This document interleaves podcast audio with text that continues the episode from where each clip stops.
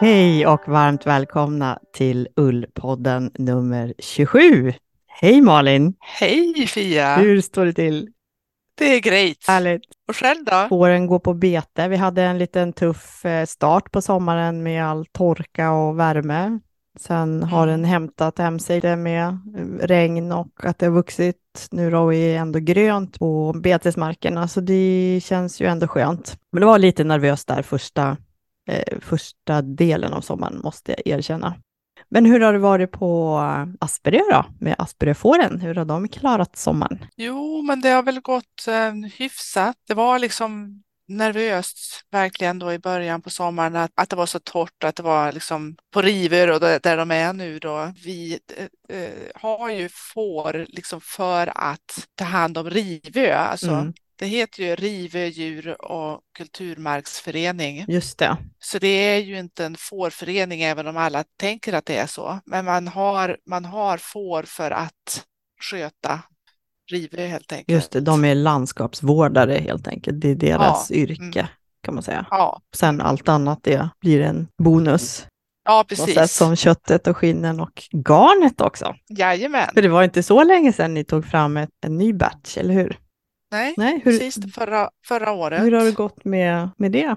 Alltså det blev väldigt fint. Eh, Det var Rivö Blended, Mm. kallar vi det för, för Mm. att det var för att vi skickade till eh, filtmakeriet då och de ville inte att ha ba- bara 100 procent Gotland utan de ville ha eh, annat Mm. får eller Mm. ull sån med lite mer bottenull och sånt då. Mm. Så vi köpte det från fastlandet då, så det är därför vi kallar det för Rive Blended. Var det tvåtrådigt eller en, både en och ja, två? tog, ja, precis, både en och två. Mm. Det här tvåtrådiga har ju gått bra Ja. att sälja, Mm. så, men svårare då med det entrådiga. Mm. De som eh, vet inte riktigt vad, vad man ska göra med det tror jag. Liksom så. Vilka är det som köper då? Är det kontakter liksom och i närområdet eller har ni någon Ja. återförsäljare? Ja, vi har en återförsäljare på Asperö som, eh, som är med i föreningen också, men inte någon annan återförsäljare. Det är mera kontakter och Mm. via Instagramkonton och, Mm. och så vidare. Just det, men ni får sälja. Ja, då, Mm. det tycker jag. Och framförallt då det, det tvåtrådiga, men, men det entrådiga är svårare. Vad kan man göra med det entrådiga då? Ja, jag tänkte ju att man kunde göra lite, lite sjalar Mm. och lite annat så, men vad jag inte hade lärt mig då, inte fattat det här med, med det entrådiga, att det är liksom lite, lite speciellt garn då på det sättet att det, det ofta vrider sig, så det passar liksom inte så himla bra till, till slätstickning. Jag hade tänkt att man kunde sticka liksom också tunna koftor och så. Mm. För jag, hade, för jag gillar så jättemycket det här isländska garnet Einband, så att jag tänkte att ja, ungefär så. Mhm. Men eh, jag har förstått nu då att, eh, att det entrådigt ofta blir så att det liksom vrider sig lite. Det passar inte så bra att ha det i slätstickning, utan, men däremot i mossstickning eller rätstickning så, Okej. så blir det. Ja, det tänkte jag, det är väl skitsnack, tänkte jag. Så att jag stickade en provlapp Mm. och, och det ser jag ju på den här provlappen att det, att det liksom, Mm. det ser inte så slätt ut när på slätstickning. Men om man stickar lö, alltså lösa maskor eller lite så här luff, fluffiga sjalar, funkar det tror du? Med lite större stickor? Mm. Nu är inte jag någon superstickare här, nu hoppar vi rakt in i stickningens värld. Ja, jo, men jag tror ju att, eh, att, eh, att ett, ett glesstickad, rätstickad sjal, det skulle bli det skulle funka absolut. Nej, men rätstickning, det tror jag funkar och, och dessutom så, så blir det ju liksom i sig att det passar kanske med, också med uttrycket då att det blir lite, inte helt, för det är ju det också som du liksom antyder här tycker jag, att det beror ju på vad man vill också. Om man tycker att det är liksom är Mm. det snyggaste av allt är att det ska vara superslätt Mm. eller om det ska se lite skevt ut eller Mm. så. Ja, men då, då kanske det funkar skitbra. Mm. Men eh, Det ökar ju verkligen också det här att man vill göra sitt eget garn. Eh, man som fårägare vill använda ullen till någonting och då ligger det ju nära till hands att ja, men jag gör ett eget garn och, så, och gör någonting med det, stickar något eller försöker sälja eh, på något sätt. Så det här är, verkar ju vara en trend som ökar och det är ju väldigt roligt, men det har ju lite, lite utmaningar också. Och vi ville ju Ja, borra lite i det här, så det är lite dagens tema i det här avsnittet. exakt. Och du har träffat en kunnig person på det här området. Ja, jag tänkte att jag verkligen ville höra lite mer om det här. Hur tänker en erfaren stickare, stickerska kring, kring det här med garnkvalitet? Vad är det man vill veta? Ja, och då tänkte jag, vem ska jag fråga? Då blir det förstås Johanne Lendin från Nordic Knitting. Ja, vad spännande. Då tar vi och lyssnar på henne här då.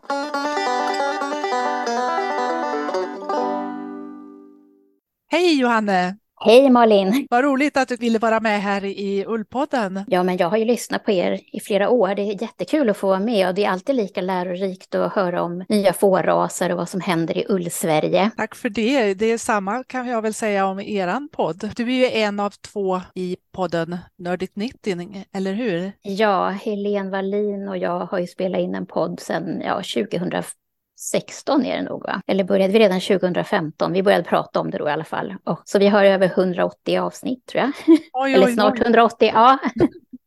Ja, brukar det vara så att, eh, att, att folk hajar till när du kommer in i en garnaffär och så för att de känner igen din röst? Men det har säkert hänt att jag blir igenkänd. Ja. Ja, nu blir det kaos här i lyssnarnas öron tror jag när det är två, två poddröster som hörs fast i, en i rätt och en i fel podd.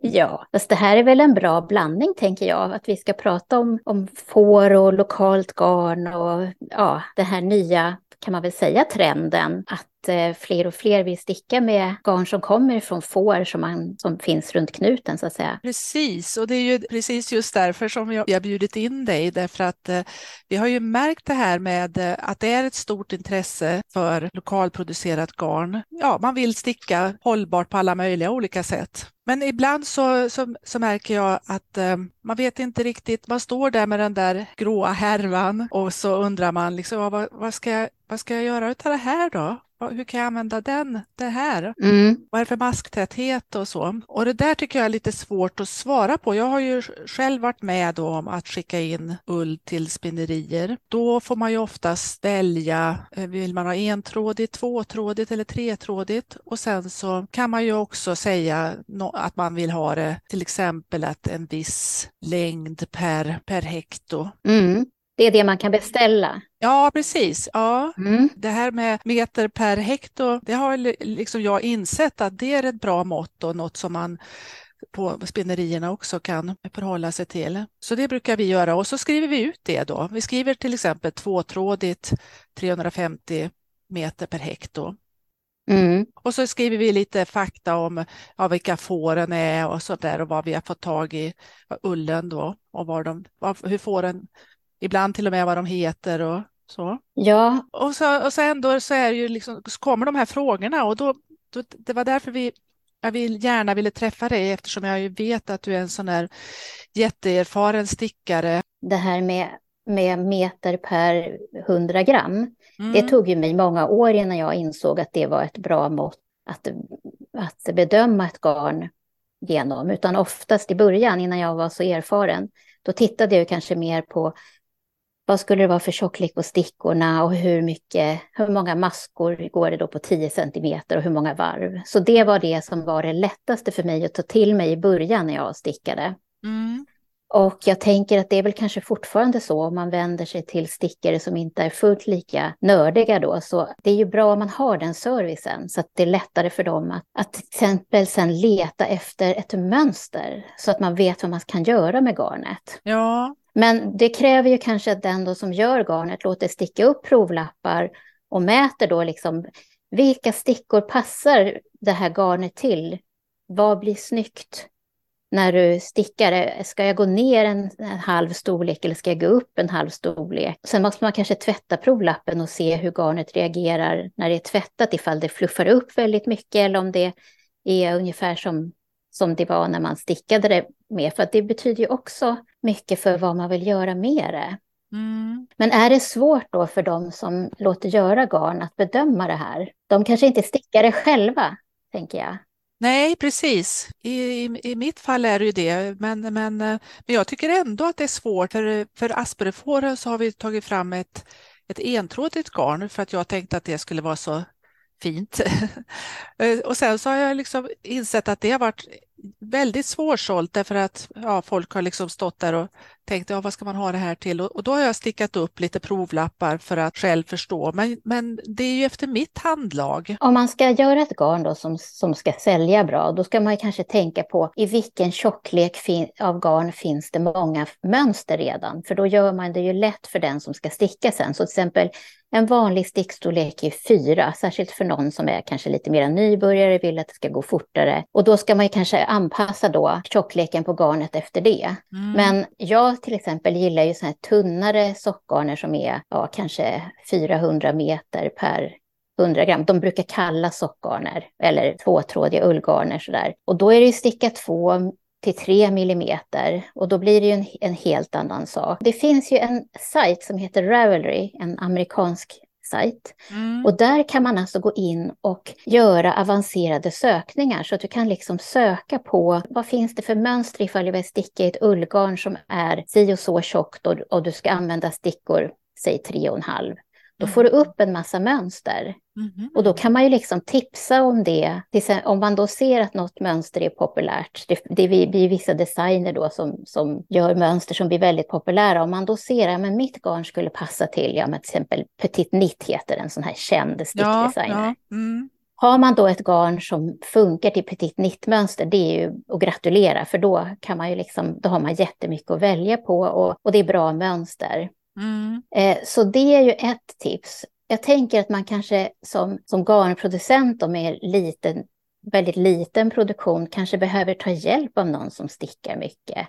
Mm. Att man skulle behöva ha någon som stickar upp en provlapp och som är erfaren och säger att det här skulle passa till det och det. Mm. Ni kanske skulle behöva ha en, en hemsida eller som, jag vet inte, en Facebookgrupp där de som stickar och vill hjälpa till kan anmäla sig och de som då har garn som ska testas och som de behöver hjälp och få bedömt, ja, men där de då kan kan träffas lite som en Tinder, fast ja. för stickare och, och, eh, och garnproducenter. Ja, det var ju en ny tanke verkligen. Nej, men jag tänker att många stickare säkert vill hjälpa till för att mm. man vill ju att den här utvecklingen ska gå framåt. Mm. Vi har ju liksom gått hela varvet runt i början av 2000-talet. Då var det ju intressant att testa nya amerikanska garner eller man kunde skicka efter garner långväga ifrån och det var nya fibrer och sådär. Men nu har, har vi, tycker vi kanske att det är mer exotiskt om vi kan liksom se fåren som har bidragit till garnet. Om man kan ja, där borta ligger gården då där garnet kommer ifrån. Eller att man liksom har, ja, som uppe i Jämtland, där, där gör väl Jansson Barns garn från får i trakten liksom runt omkring. Ja. Det blir också en väldigt lokal förankring. Ja, precis. Och det tror jag man säljer in garn med nu. Ja, absolut.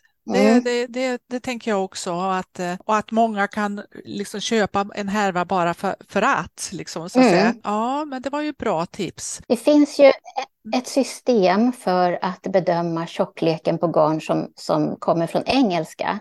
Där det, det tunnaste garnet heter lace då, som man kan sticka spets med. Och sen kommer då fingering och det är det här tunna ullgarnet som är ungefär 400 meter per 100 gram. Så man kanske stickar på sticka två eller tre. Och sen nästa eh, sort heter sport och då kanske man använder sticka 3,5 och sen kommer DK som står för double knit och det är sticka 4 millimeter. Och sen så finns det då det som heter worsted eller arran som då är bra för till exempel flätstickning och då är det sticka 4,5. Och det tjockaste då i den här är ju bulky som är 6 mm. Och det skulle man ju kunna skriva ut på en banderoll till exempel för att ge lite vägledning. För det är många som stickar på engelska och har lärt sig de här garnsorterna. Kanske att det är lätt lättare än att man ser antal meter per 100 gram. Du, då tänker du att de här eh, benämningarna, det är någonting som man skulle kunna skriva på banderollen till exempel? Ja, om man tittar på en stor garnproducent som Järbo,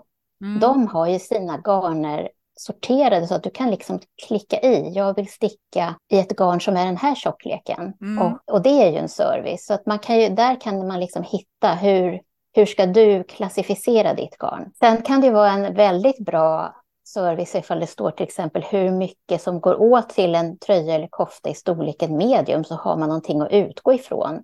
Men det Mm. kan ju vara väldigt svårt för, för någon som inte stickar själv att avgöra. Men då kan man ju titta på något mönster i ett garn som då liknar det du har gjort.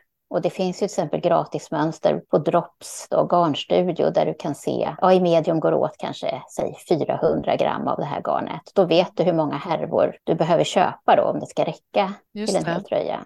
Mm. Sen behöver man ju kanske se färg och färgparti ifall man har färgat garnet. Men det kan ju också vara bra att veta ifall om det är så att det är en kollektion från ett år som kanske har en viss färg. Sen kanske inte det blir riktigt samma färg nästa år. Då kanske det behöver stå ändå då färgparti fast det inte är färgat. Just det. Det här är mitt ullgarn från 2023.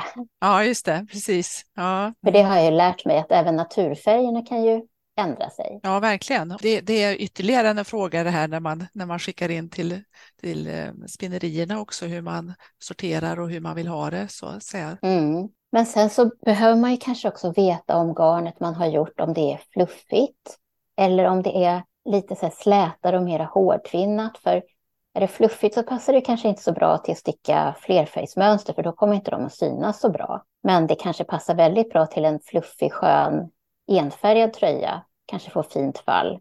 Fluffigt, är det liksom hur hårt tvinnat det är det eller? Eller vad, eller vad är fluffigt egentligen? Hur ska man översätta det? Mm, ja, men lite luddigare. I Sverige så finns det väl ännu inga spinnerier som gör kamgarn. Nej, det, de, de är ju semikamgarn de flesta, de här små minimilsen.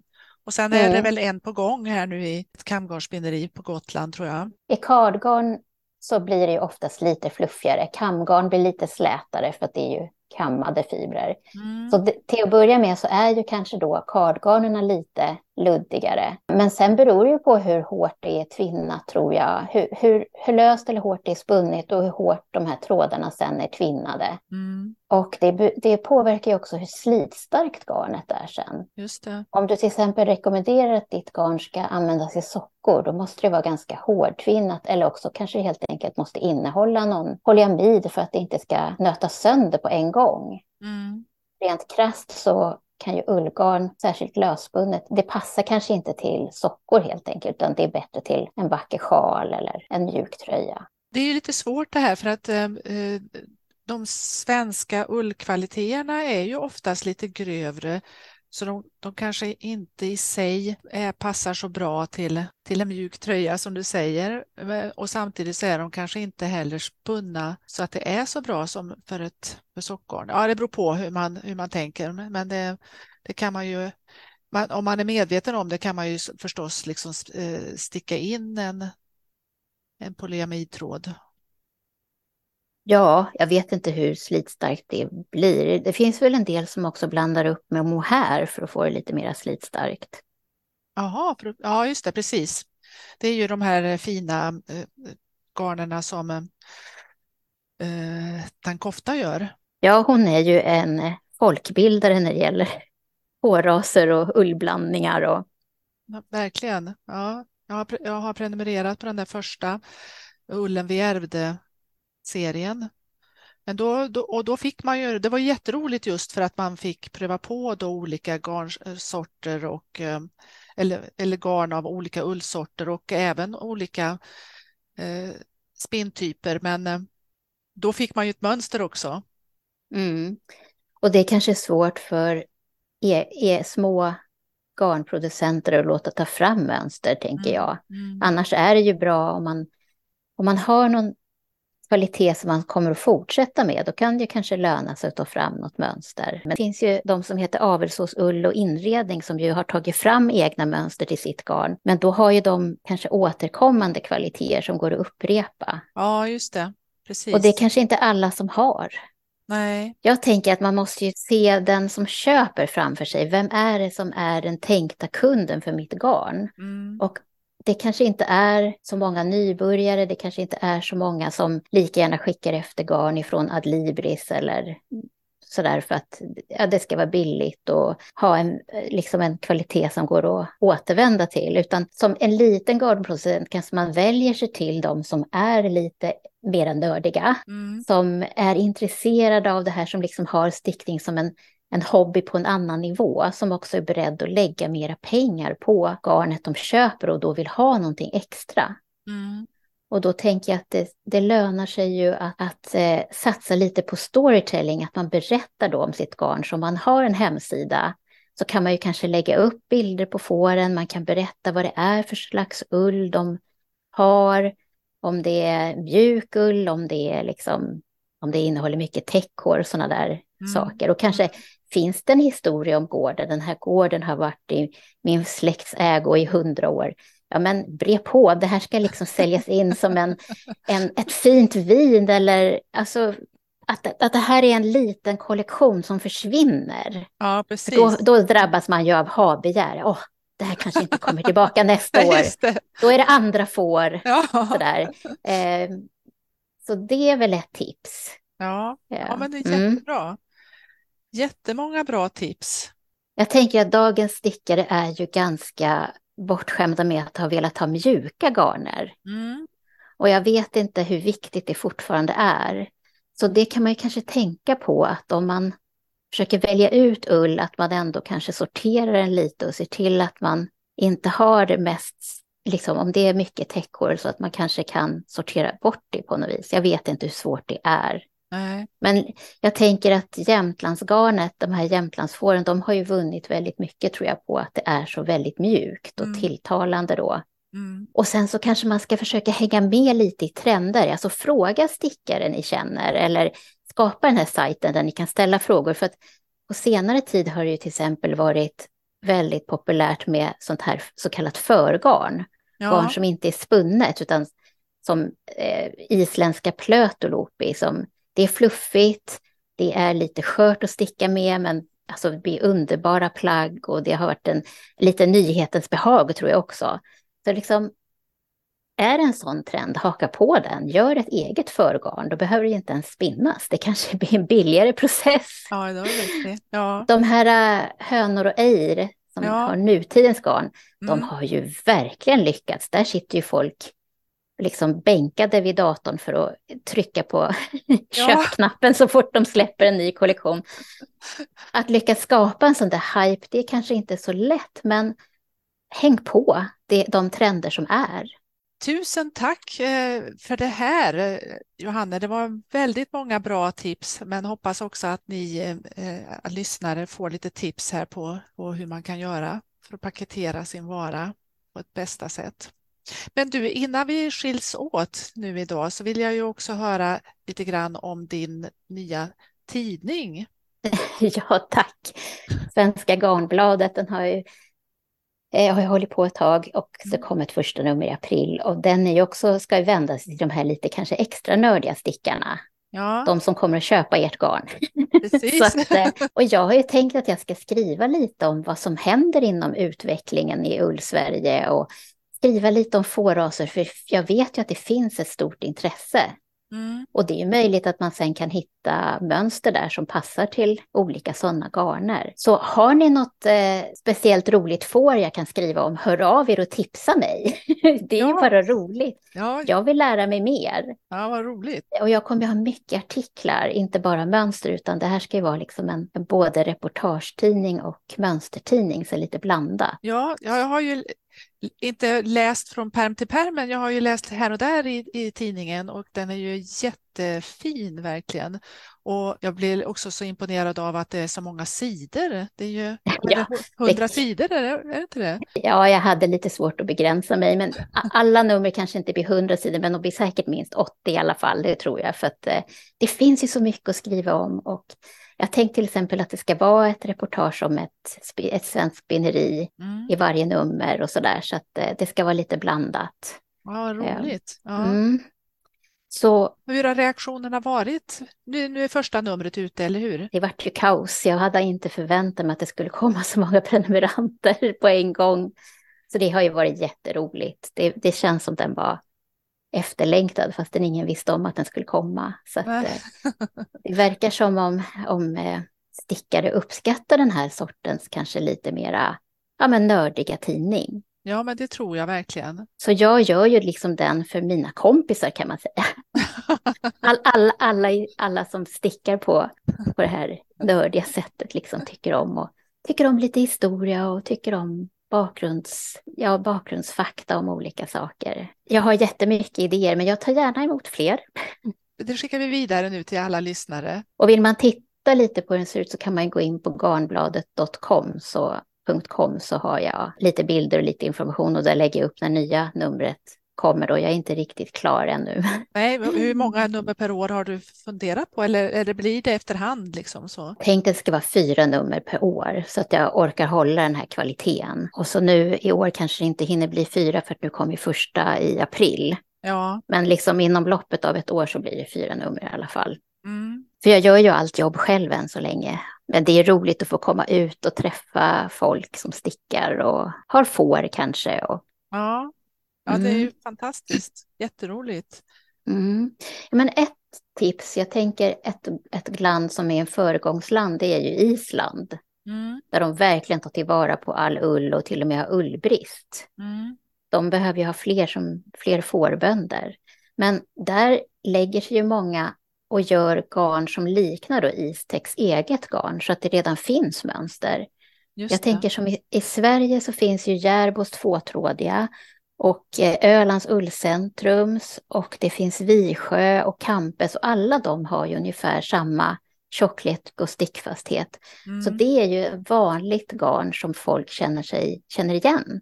Just Så det. om, om man kan liksom göra en beställning på spinneriet, jag vill ha ett garn som är som de här garnerna, då finns ju redan mycket gratis. Just det. Ja, men det var ju en väldigt jättebra tips. Mm. Då hoppas jag att, att det kommer jättemycket mera spännande garn från olika småproducenter i Sverige, för den här utvecklingen är ju jätterolig att följa.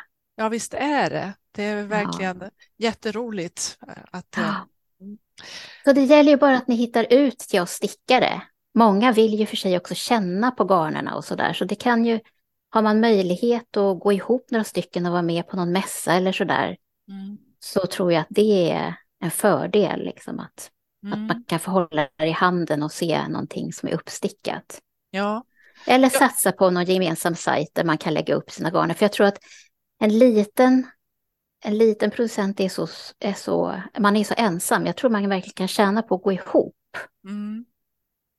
För då vet man som stickare, här kan jag hitta flera olika sådana här äh, små exotiska garner. Mm. Då, då kanske man går in på den sajten och letar runt tills man hittar det man själv är ute efter. just det. Mm.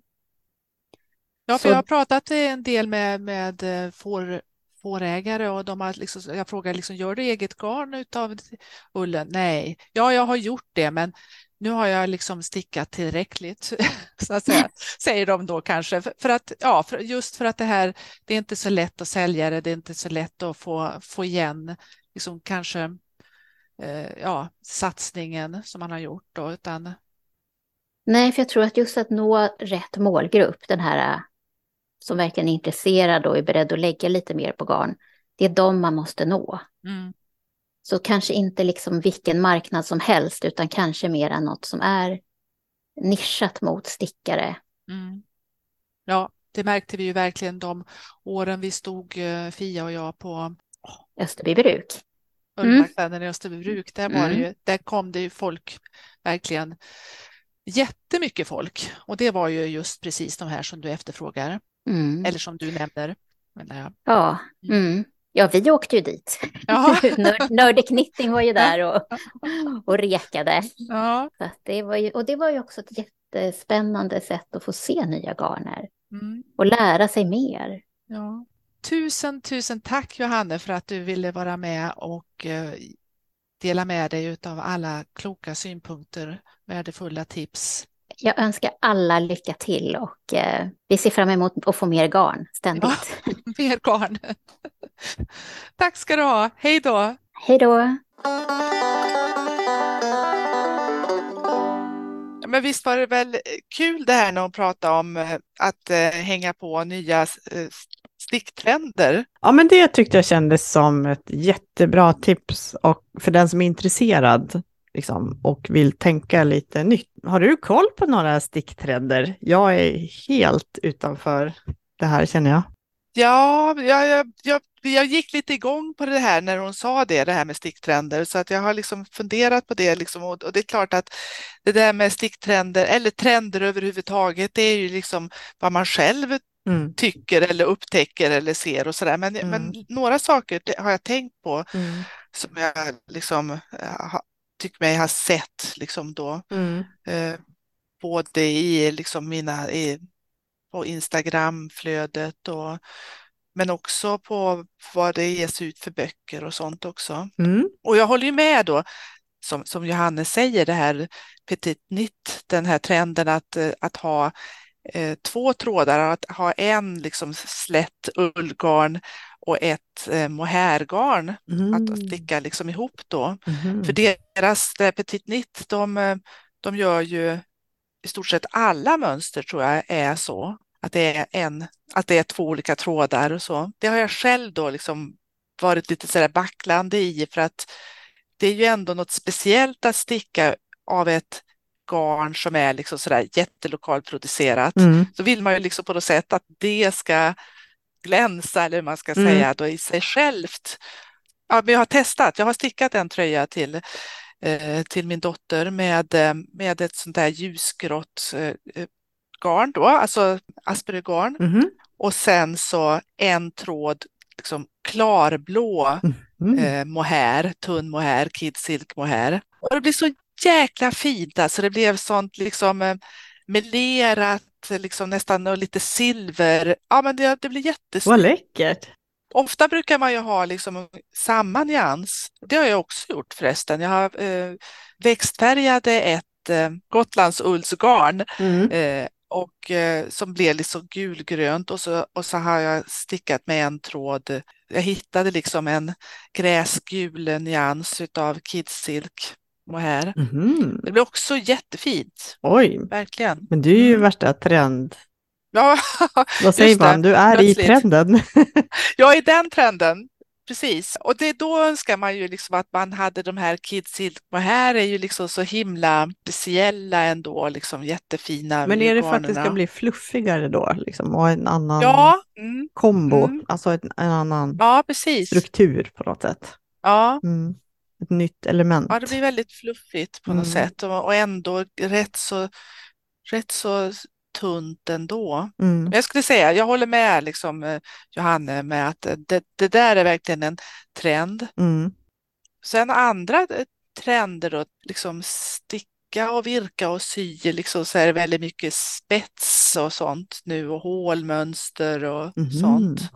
Ja, dels liksom att eh, använda gamla spetsdukar och sånt för, till att sy, men också att, att att sticka. Hur kan man haka på den trenden då om man är fårägare som ja, har tagit du... fram sitt tvåtrådiga garn? Ja du. Då ställer det lite speciella krav gissar jag. Men då är det väl bra om det är entrådigt till exempel, om man ska hålla på med spets? Ja, kanske eller? det. Ja, lite, lite osäker där faktiskt. Eller ska det vara supertunt tvåtrådigt? Det här är ju ja, så här, här, ja. här, finns det ju mm. så många experter ute i landet som mm. känner jag som verkligen mm. kan det här. Jag följer ju många på sociala medier också, stickmänniskor. Så det är ju också en, en trend att det är så många som håller på. Ja. Och just nu tycker jag flödet svämmar över av koftor i tvåfärgat ullgarn eller kanske ännu flera färger från Alltså någon tröja från någon ö i norra Europa. Du menar, tänker du mer de här Fair Isle-stickningen? Ja, ja, men lite så. Det kanske är för att det pågår resor och semesterturer till massa öar, ja. så folk stickar och tar mycket bilder på sådana fina mönster. Ja, precis, för det tänker jag också är liksom en, en typ av trend, eh, att, eh, att man stickar liksom så här typ Fair Isle-tröjor då med, med liksom mönsterstickning och många färger eh, och, och, och, traditionella mönster. Liksom. Kan våra ullgarner då från fårgården passa till sådana? Det måste det väl kunna? Och, och, men precis som du var inne på förut, att man har ett, ett rätt så tunt tvåtrådigt garn. Mm för det som är med grejen med de här Fair Isle och andra sådana mönsterstickade, det är ju att man ofta har då liksom två trådar mm. eller, eller ännu fler liksom, som, som löper med samtidigt och det gör ju att, att tröjan i sig blir, blir tjock även om själva garnet är tunt. Just det. Men sen tänker jag också att det är en, det är en trend nu, en fultrend eller vad man ska kalla det för, liksom att, att sticka med stora tjocka garner eller, och, eller och blanda med tunna och liksom sticka liksom så att det blir liksom håligt mm och, eh, och lite ja, lösa trådar som hänger och liksom, ja, lite så, så här, ja, eh, vilt eller hur man nu ska kalla det för. Men det är ju så här också när man har tagit fram sitt eget garn från fåren mm. och så försöker man sälja det. Det kan ju vara en utmaning, men det kan ju också gå väldigt bra. Så får man ju ofta de här frågorna som ni också pratar om i er mm. intervju om eh, ja, vad kan jag göra med det här? Hur, mycket, hur många härvor behöver jag för att sticka en kofta? Eh, vilken mm. sticka ska jag använda? Vad är det för mm. stickfasthet? Och mm. jag har verkligen ingen aning och Nej. inte heller tid att lära mig. Eh, jag tar hand om, om eh, våra djur, ja, allting runt kring mm. det, administration, marknadsföring, kundmöten plus. Men det här med att sätta sig in i själva hantverket, det tycker jag att man måste verkligen ha en, ett speciellt intresse för att klara. Mm. Verkligen, det tänker jag också. Jag skulle nog faktiskt inte kunna gå in i det känner jag. Då skulle jag hellre samarbeta med någon. Att som hon sa då, Johanne, att eh, att till exempel titta på ja, men hur ra, Rauma finullgarn eller ja, sådana här, de här vanliga storsäljarna mm. av tvåtrådigt. De är ju ungefär samma kvalitet mm. och det är ju liksom, det är ju verkligen en poäng där med att eh, mm. då finns det ju alla möjliga, det här du kan jämföra med. Just det, för man vill ju också kunna tipsa om att det ska vara lätt att hitta mönster till exempel för de ja. som är intresserade. Och då beställer man då ett liknande sånt garn eh, som är lagom, inte för eh, tjockt, men ändå tvåtrådigt. Mm. Eh, så kanske det ändå är väldigt användbart, tänker jag, till ja. mycket, både mm. vantar och sockor och tröjor och allt möjligt. Mm. Men det, det, kan ju bli en ganska dyr läxa det där första gången man, man gör den här resan och så har man samlat ihop 10 kilo ull eller kanske 20 kilo ull och så beställer man så vet man inte riktigt vilken tjocklek och vad man ska välja i det här formuläret som spinneriet har och så får man tillbaks det och så är det dags att sälja. Mm. Och så står man där och har lagt ut jättemycket pengar och så kanske man blir lite deppig när det inte går så snabbt att sälja. För det, mm. det är ändå min upplevelse att det går att sälja, men det tar ganska lång tid. Mm. Men det tar slut faktiskt. Och sen är det här med prissättning också, det är ju jättesvårt. Mm. Vad är kunden beredd att betala just för att ett lokalt svenskt garn direkt från... Mm. Mm. Och där pratar ju Johanne jättemycket om att, att man kan marknadsföra just sina får och prata mera om den historien man har på gården, lite mer storytelling. Mm. Det är ju inte jättesvårt, det, det, kräver ju lite grann, men det är klart att det, det är ju ändå görbart. Mm. Det är ju väldigt, en väldigt positiv trend att vi tar fram många lokala garner ull, ifrån svensk ull i ganska små batcher. Men det mm. blir ju väl en ganska kostsam process för, för den som gör det, alltså får, fårbonden, mm. eh, i och med att produktionskostnaden är ju ganska hög. Och då att hitta rätt kunder då som är beredda att betala för just för att det är svenskt och, eh, och just en unik batch också. Mm. Och det mm. kanske inte, det var ju också som ni sa, att nästa år kanske det inte är samma färg ens fast det är naturfärgat, så kanske en annan mm. nyans. Och det är väl kanske charmen med det också, att det, det blir lite mm. olikt.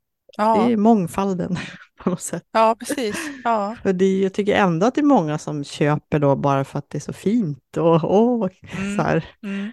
Så kanske de kommer på sen att de vill göra något av det.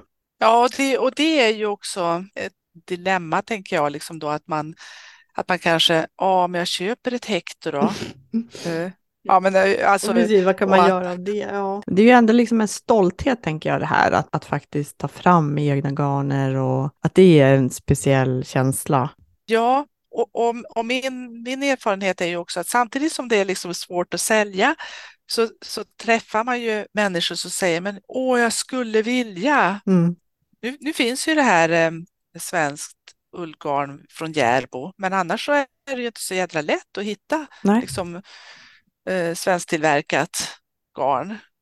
De flesta tycker ju att det är mm. liksom, som är lite stickintresserade tycker ju liksom att ja, det, det är ju jättemysigt. Mm. Men jag tyckte också att Johannes tips att, att kanske gå ihop lite mer lokalt skulle vara en bra idé. Mm. För nu kanske man är liksom flera gårdar i, i en region eller i ja, vilket nu område man befinner sig i. Men att man kan göra liksom, insatser tillsammans och eh, stå på marknad tillsammans och kanske visa det här är våra gemensamma garner som kommer ifrån. Ja, just det. Mm. Så att man får liksom lite mer volym på det hela. Än man står på marknad så har man sina tio nystan liksom, eller härvor. Jag tror att man skulle kunna samarbeta mycket mer kring det här också. Mm. För det är ju inte bara lokalproducerat svenskt ullgarn som vi gör, utan det är ju också en ull som blir till garn som kommer ifrån någon av våra typ 30 olika fåraser i Sverige. Vilket gör att det finns ju så otroligt många olika kvaliteter på de här lokala garnerna. Mm. Eh, vi har ju alla allmogeraser och vi har köttraser och vi har Jämtlands eh, fin fibrig ull och finull och merino. Det är ju mm. sån otrolig mångfald i det också. Och Gotland mm. förstås. Mm. Det leder ju lite in kanske på, på nästa område. Jag tänkte att vi går in på månadens fåras. Ja! Månadens fåras är fjällnäsfåret som är ett allmogefår. Vi har pratat tidigare om allmogeraserna, att det är som en grupp av får. De är tio stycken, men de har vari olika variationer och skiljer sig också. Så de är alltså tio olika raser inom den här gruppen. Känner du till fjällnäsfåret och den ullen? Men jag har ju stickat med det i alla fall, ja, ja. för att eh, eftersom det var ett allmogefår så ingick det ju i Itan Koftas eh, serie då, Ullen vi ärvde, där, där man fick eh, garn ifrån alla allmogefåren och då var ju fjällnäs fåret med där Ja, just också. det. För fjällnäsfåret, det är ju ett ganska sent eh, registrerat allmogefår. Det blev genbank 2011. Och, 2011, sa du det? Ja, genbankstarten mm. var 2011. Och det finns ju flera allmogefår som startade på 90-talet när man började jobba för de här raserna. Men det ursprunget då finns i Fjällnäs i Lappland. De är vita, ibland inslag av grått eller brunt. Och de är ganska små. Tackorna väger 30 40 kilo, bagge 30 50. Mm. Och eh, de får ofta ja, ungefär två lamm och kan brunsta året om. Den här informationen läser jag då på föreningen Svenska allmogefår och deras hemsida där man kan läsa om alla de här allmogeraserna. Mm. Och fjällnäsfåret då, det är en rest av det allmogefår som var vanligt i norra Sverige, skriver föreningen. Ursprungsdjuren kommer från Gunhild Stålnacke i Fjällnäs mellan Kiruna och Nikkaluokta. På 50-talet då som nygifta så fick de några får och då var det, de här fåren då en typ som fanns i grannbyarna och som kallades för kortstumpefår. Eftersom de hade korta svansar och det är ju gemensamt för de här allmogeraserna. Mm. Att de har korta svans, svansar. Och sen deras ull då är ofta av ryatyp, väldigt glansig. Men den har mer bottenull och kortare täckhår än ullen hos de förädlade ryafåren. Och det här gör ju att de, de har kraftig och slitstark ull som eh, lämpar sig för bruksplagg som vantar och jackor och tröjor. Och förstås så tog man tillvara skinnen också som, som blev eh, såna här stora fårskinnsfällar som man sydde ihop vid fotändan till en sovpåse. Det var väldigt vanligt då förr. Och eh, man har jämfört lokala hundraåriga fårskinnsfällar med dagens fjällnäsfår då konstaterat att ullen ser identisk ut i både färgton och textur. Mm -hmm. Och de är vita med en liten gul ton i ullen, kan ha lite eh, svarta tecken i ansiktet till exempel. De har en stark flockkänsla och är väldigt vaksamma på faror, både på land men också från luften. Så det finns alltid djur som håller vakt när de andra betar. Och vid flykt så är fåren samlade i grupp. Enligt tradition har fåren fått klara sig själva under sommarhalvåret och genom det har de utvecklats till en väldigt tålig allmogeras, skriver föreningen Allmogefår. Ja, jag har aldrig sett ett fjällnäsfår, men på bilderna här som man kan se på hemsidan så har de väldigt, väldigt lång eh, eh vit ull av lite rya typ. Jag kan tänka mig det blir ett otroligt slitstarkt garn av, av den här ullen. Ja, och tittar man på Elitlams eh, statistik då på hur många fjällnäsfår som finns, då är det ju de djur som är registrerade i genbanker som, som finns i avelsregistret. Då. Och enligt Elitlam så finns det bara åtta besättningar i mm. hela Sverige. Mm. Och 2022 då fanns det 49 tackor i avel och 14 baggar. Eh, det föddes 63 lamm. Så det är en, eh, en ganska liten allmogeras. Alltså till ja, det får man storlek. Då verkar som att man hittar så här lokala små allmogefår i olika mm. hörner av Sverige. Mm. Och sen så får man ju då utreda det och göra någon ansökan, ett förfarande tillsammans med föreningen, så tar det väl ett tag innan man då kan besluta att det här tycker man är värt att kalla för, att det, att det är en ras som heter så. Ja, du ja. kanske sitter nu och undrar om det finns något eh, fotbollslag i Fjällnäs? Ja, det är klart att jag undrar. Ja, jag kan faktiskt inte hitta något. Nej. Men eh, det finns ju Kiruna FF, mm. Kiruna fotbollsförening. Mm. Och eh, ja, men jag, jag, man får väl ändå tro då att, att det, eller tänka att det är det, det laget. Får väl ändå representera ja. Fjällnäs på något mm. sätt. Det, det, tycker jag känns helt okej. Okay. Ja.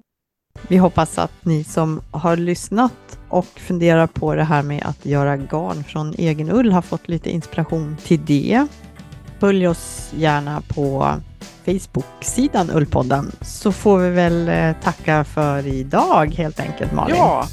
Så önskar vi alla lyssnare en fortsatt fin eh, sensommar så hörs vi vidare i senare i höst. Ha det gött! Ha det gött! Hej då! Hej!